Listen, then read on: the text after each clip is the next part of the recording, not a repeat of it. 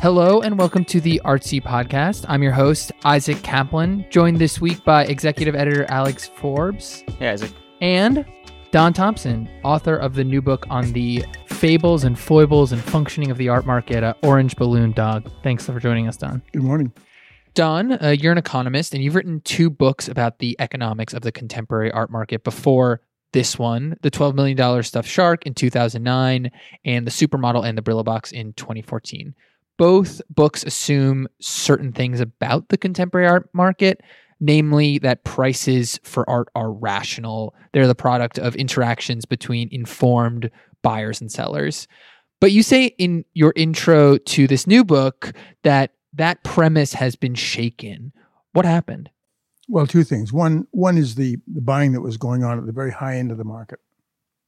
And I'll tell you the particular incident that kind of pushed me over the edge. I was at Art Basel, Miami, and I was browsing a stand, and there were a couple of pieces that were both expensive and beautiful. And this New York couple came up to me, in the 50s, came up to me and said, so what do you like here? And I said, well, I particularly like this Warhol. It's in front of us. It's... a medium-sized Warhol. It was a portrait, nice colors.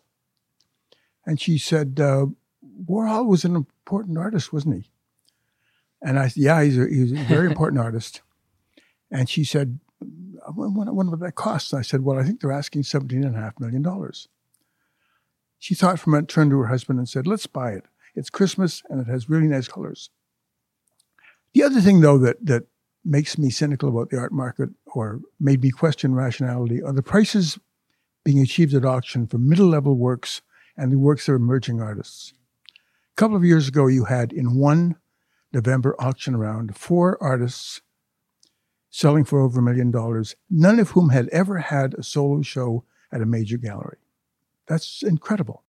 So how does this present moment in terms of like returning to the top of the market compare to the past when we're thinking about a rational price? Like, why is that $17.5 million for the Warhol irrational and the $12 million stuffed shark rational?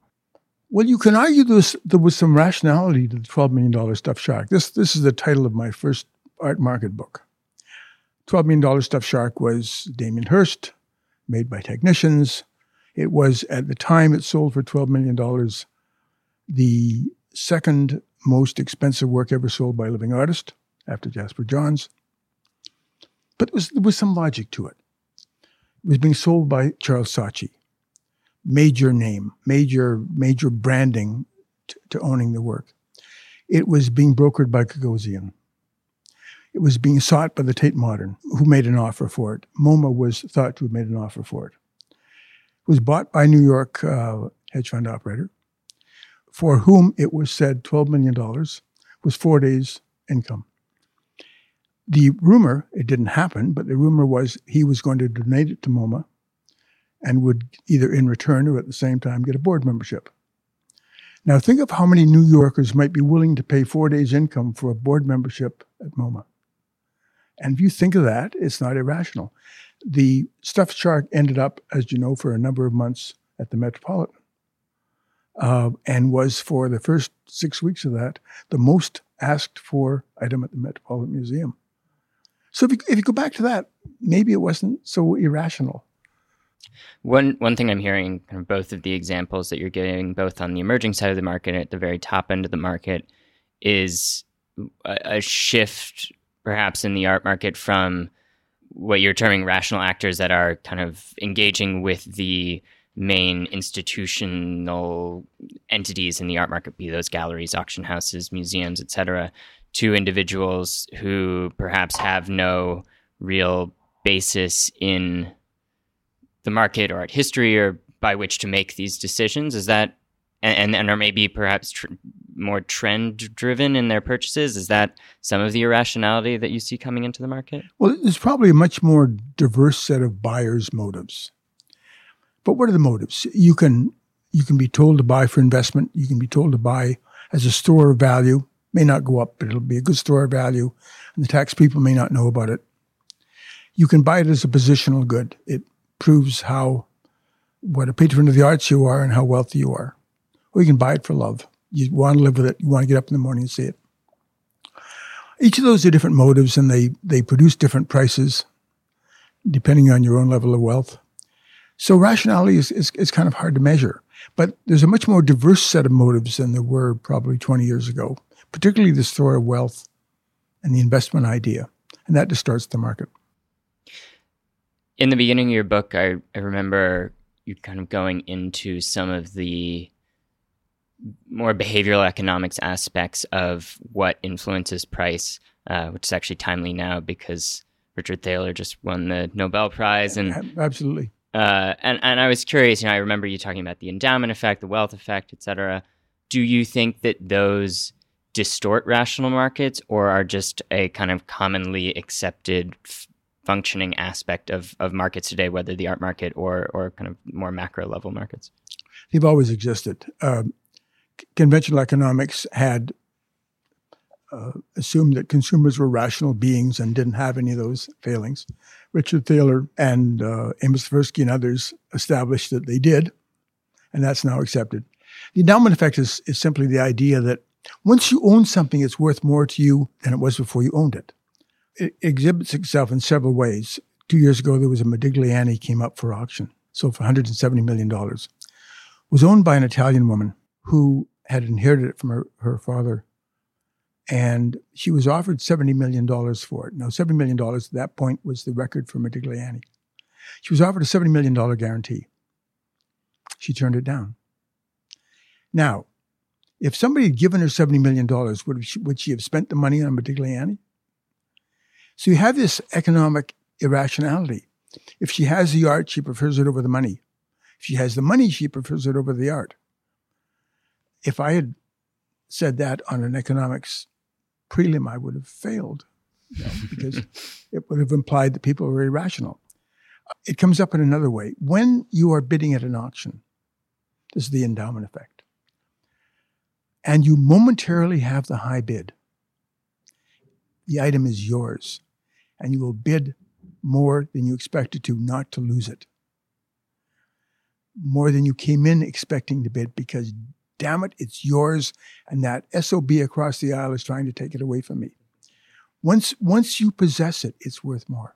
When you were just talking about the endowment effect as it relates to guarantees, I was reminded of a couple weeks ago when the 60 million pound Francis Bacon, or a Bacon that had a reserve of 60 million pounds, presumably, failed to sell at Christie's in London. Is that an example, I guess a concrete example of where somebody might have valued their painting more than the market was willing to give for it, and thus, no buyers? I remember a quote where somebody said all the buyers that they had for the room were looking around, but nobody dared to raise their hand first. It was unquestionably overestimated, and the reserve price was too high. Auction houses would like to estimate works actually below their value. But if you have to provide a higher estimate to get a consignment, you do it. Now, the interesting part about that Francis Bacon was it didn't have a guarantee. At 60 million pounds sterling, no one would guarantee it. The auction house wouldn't, and presumably no third party would, no matter what kind of fee was paid for it. So everyone thought it was overpriced. Now, the interesting part is the high bid was 58 million. It got close. And I don't know if it was sold privately afterwards, but that's pretty close. It's certainly higher than anyone thought it would go. The 60 million low estimate was also the 60 million reserve price. And that's unusual. And looking just yesterday or the day before, I believe, the Léger that's now being offered as well without a guarantee. Should we be looking at any instances where a guarantee isn't being offered as a potential instance in which the estimate or reserve may be overly aggressive in the market currently? I don't think you can generalize. Some guarantees are offered free. Others are offered by an auction house for a share of whatever the work sells for above the guarantee, sometimes 50%. So if you can get a free guarantee, you'll always take it. But you never know what the arrangement is with the auction house. Having said that, generally, as with the Bacon, if you're operating at that level, 60 million pounds, you will find a guarantee. And if it's at that level and you don't find it, either the consignor is very, very confident, or the reserve is pretty high. Hopping back to the Bacon for a second, there's obviously been a lot of speculation or thoughts about what that means for the art market. Is it a sign of tremors at the top? Like you said, it got to 58 million, so probably not. But how do you read into that? I mean, is it sort of emblematic of the fact that there are, in reality, lots of different art markets at different tiers? Sure. And it may say something about the market for Bacon, but I don't think it says, you can't read anything from a single sale. Remember, at that level, a single sale is two very rich people competing. And sometimes the price is vastly higher than you think it would be because egos won't back down. And sometimes there isn't really a second person and the bidding dies. You can't read anything from a single sale. If you get a pattern of that over two or three auction cycles, get concerned. So, Don, as I'm sure you know, the Da Vinci's Salvator Mundi is headed to auction in the last painting by Da Vinci in private hands. It's kind of got an interesting backstory. Purchased by Yves Bouvier for 80 million and then turned around and sold to Dmitry Rublev for 127.5 million. It's estimated. There's a guarantee, I think, at around 100 million. Is that right? The estimate is 100 million. The estimate is 100 million. What are your thoughts on this sale and what its backstory and what it could tell us? This is a bizarre story in 10 different ways. Salvator Mundi is a Leonardo painting of Christ, right hand raised, offering a benediction. It's a lovely work. Goes back to 1500. It's being sold at a contemporary art sale. Yeah, that's the weird. First rather so interesting weird. Characteristic. Or is that just now the expensive sale? It's being sold next to a Warhol with multiple images of the Last Supper. That's blasphemous, but nevertheless. The history of this goes way back. Let me say that there are only 20 known Leonardos. This is the only one that is still in private hands and soon will not be. It has a long history. It goes back to Charles I of England. It goes back to Louis XII of France. I think it was made for Louis XII's daughter, who became the wife of Charles I and brought it with her as dowry. Anyway, it was lost. It was lost for several hundred years. It resurfaces in 2005 when three investors think they found it and buy it for $10,000. It's a good investment. Good investment. They have it restored. Every Leonardo expert in the world looks at it and said, it's authentic. So it's a newly discovered Leonardo. And they ask Sotheby's to sell it. So Sotheby's sell it to a Swiss investor for $80 million. He turns around and flips it to a Russian oligarch for $127 million, almost $128. He makes $47 million flipping a work of art in a period of weeks. The three investors then threatened to sue Sotheby's because they undervalued the work. That's still ongoing. Mr. Ribolovlev, who is the Russian oligarch, turns around and sues the investor who sold it to him in an ongoing suit for overcharging him by 50%. It now ends up back at Christie's, estimated at $100 million. Now, $100 million for the only Leonardo that will come to market during our lifetime or that of our children. What?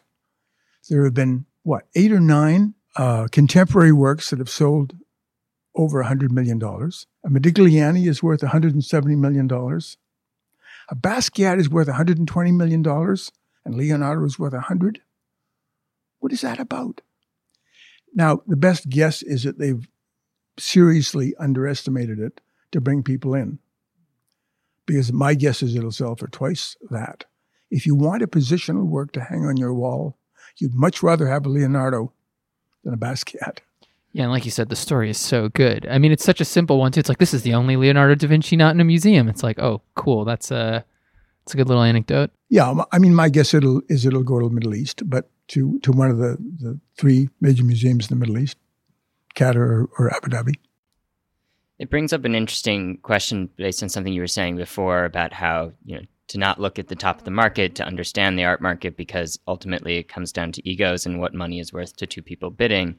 The whole Bouvier-Rublev scandal, as it were, is kind of interesting in that regard because two people agreed on a price as they might have at an auction house, yet in this case, it's cast into doubt.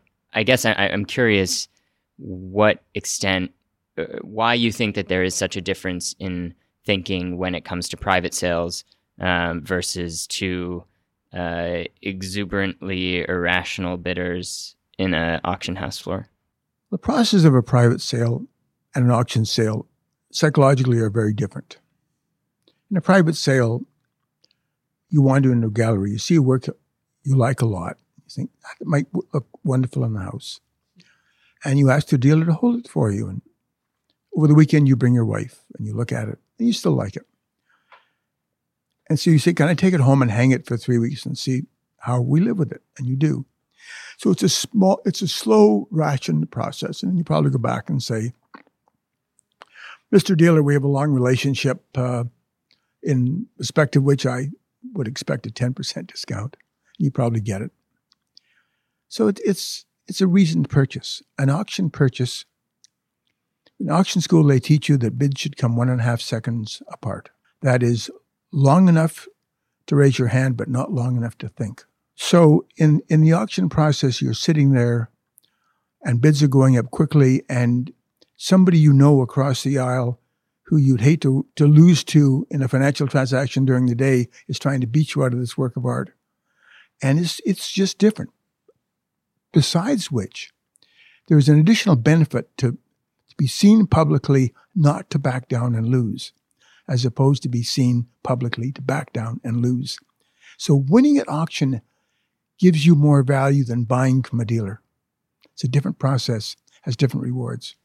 It's interesting because I was listening to a panel on art fairs and law and logistics, and one of the panelists was a dealer who was talking about how art fairs, one benefit they give dealers is to simulate not exactly, but some of the pressures of the auction environment, because they can, someone walks up to a booth at a 3-day fair, it's only 3 days long. The dealer can say, around the corner, I have another guy, he just walked out, he wants to buy this work. Are you going to buy it now or not? And that's part of the reason why fairs have their appeals, because they mimic auctions in certain ways, or kind of simulate some of the pressures. But even hearing you talk, obviously there's not the endowment effect of like a split-second bid. You're not going to get into that. Well, the art fair process is sort of in the middle of the two. When the market is hot, yes, dealers will do that. During the VIP or VVIP opening, before the public gets in, you'll look at work and say, will you hold that for me? And the dealer will say, several other people are interested. I'll give you a 15-minute hold and give me your cell number. But the other thing that happens for an important work is that everybody understands that the dealer would prefer to sell it to a high-profile place. So you get some benefit just by winning it, because you're seen as more high-profile than the other people who bid on it, or you think bid on it. So if the dealer works it properly, you can simulate some of the pressure of an auction. So looking ahead a bit, if the most significant development in the last 5 or so years within the market has been that it switched from rational to irrational, is that necessarily a bad thing? And I guess following on from that, how do you see it developing in either paradigm? Well, if collectors and investors begin to think the market is not rational, and they lose confidence in the advice that dealers are giving them, and that auction houses, auction specialists are giving them, then you have a real problem. There is a huge backlog of works in storage. There are 6 major and about 6 secondary art warehouses, duty-free warehouses around the world. There's one in Geneva Airport. It is the size of about 8 football fields. I used to, in lectures, say there were, in all these warehouses, there were probably a million works of art. The Canton of Geneva, which owns the majority part of the Geneva, says there are 1.1 million artworks in Geneva alone. Now multiply that by 6 others and a number of minor ones, and there's an awful lot of work in storage. It's in storage either for investment or as a store of value. And a lot of it is owned by people who trade in the financial markets, and when the market begins to turn down, they sell. You never want to be the last one out the door. Now, if any quantity of that work hits the market, guess what happens? I mean, a major auction house will take 70 works for each of its three major sales. What happens? And dealers will take some consignment. But once prices start going down, once the market seems to be cratering, there are no buyers, there are lots of sellers, and we are back where we were, 1990. So you think essentially that demand is too thin within the market itself for the amount of work that's out there? It isn't so, maybe so much that demand is thin. It's that no one wants the embarrassment of paying too much, visibly paying too much. So it's like house prices. When house prices are seen as going down, everybody holds back. It's only when they seem to be turning the corner that people buy, and that's why they turn the corner quickly and go back up, is that there's a group perception that you reach the bottom. And until that happens in the art market, there will be sales, but they'll be at deep discounts. All right, Don, before we let you go, I think we should probably ask you, where does the title Orange Balloon Dog come from? Well, the Orange Balloon Dog is a Jeff Koons sculptor, one of a series of five. Its significance is it sold at auction for $57 million, which is the highest amount ever paid for work by a living artist, 50% higher than the previous record. It had a number of interesting characteristics. One was that you would think that Christie's would make a lot of money on a sale at that level, and it almost certainly lost money auctioning the item.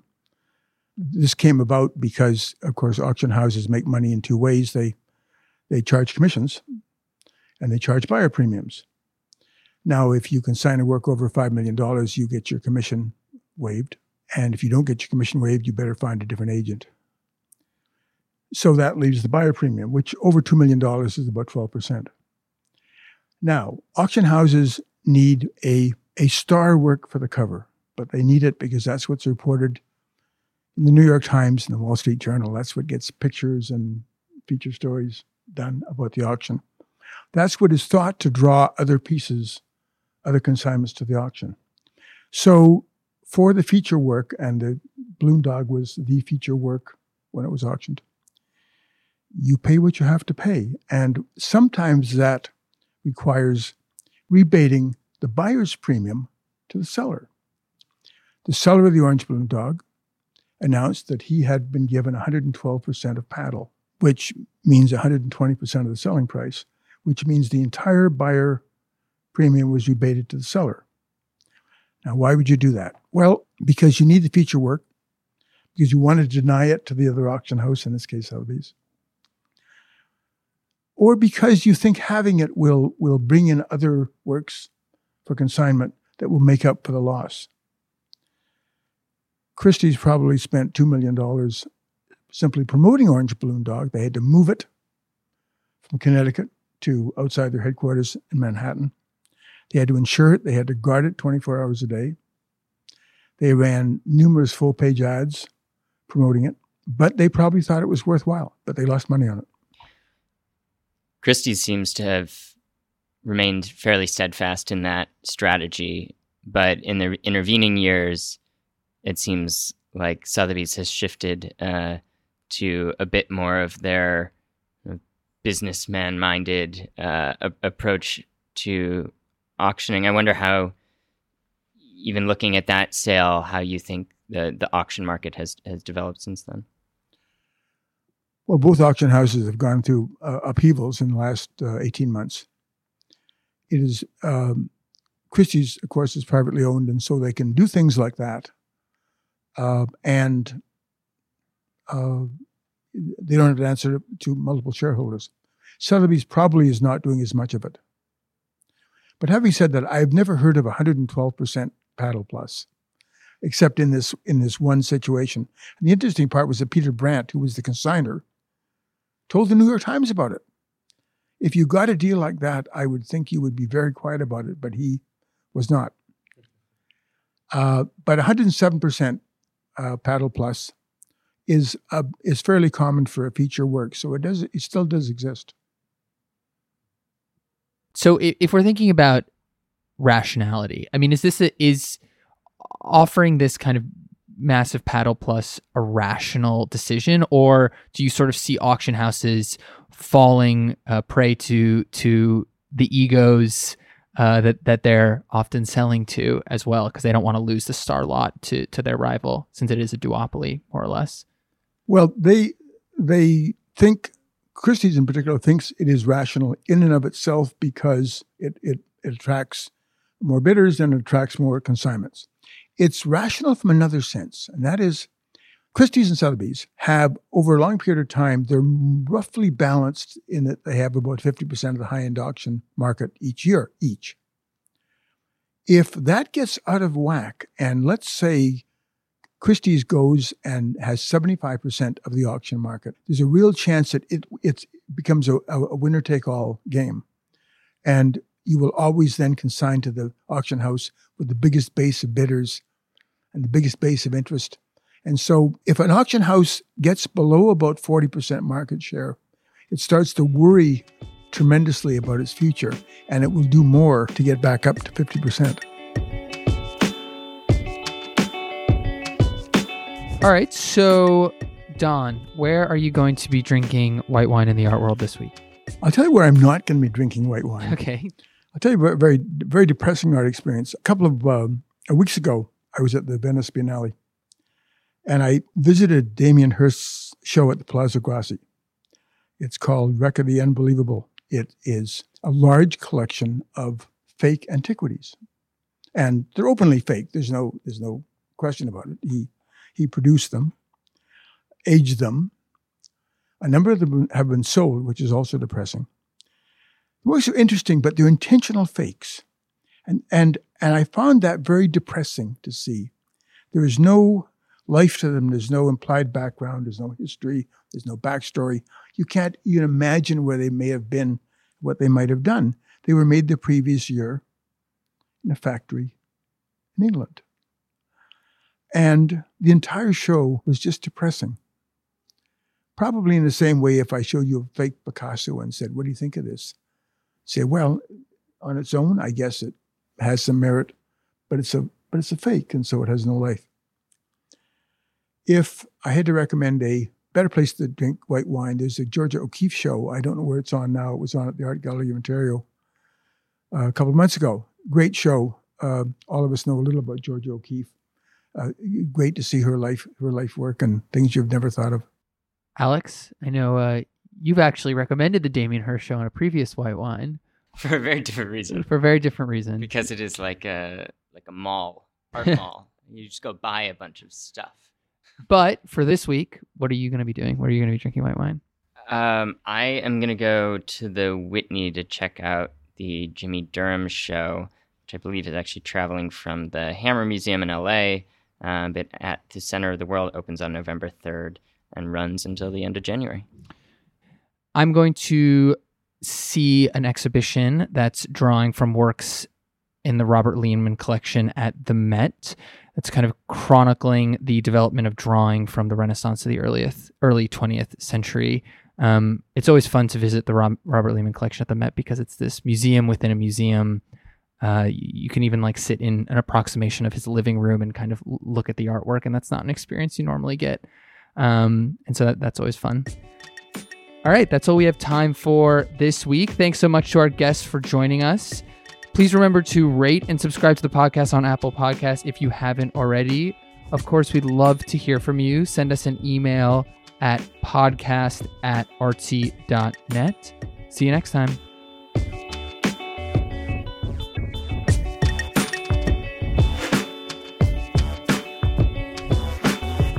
Our producer this week, as always, Associate Editor Abigail Kane. The theme music is by Broke for Free.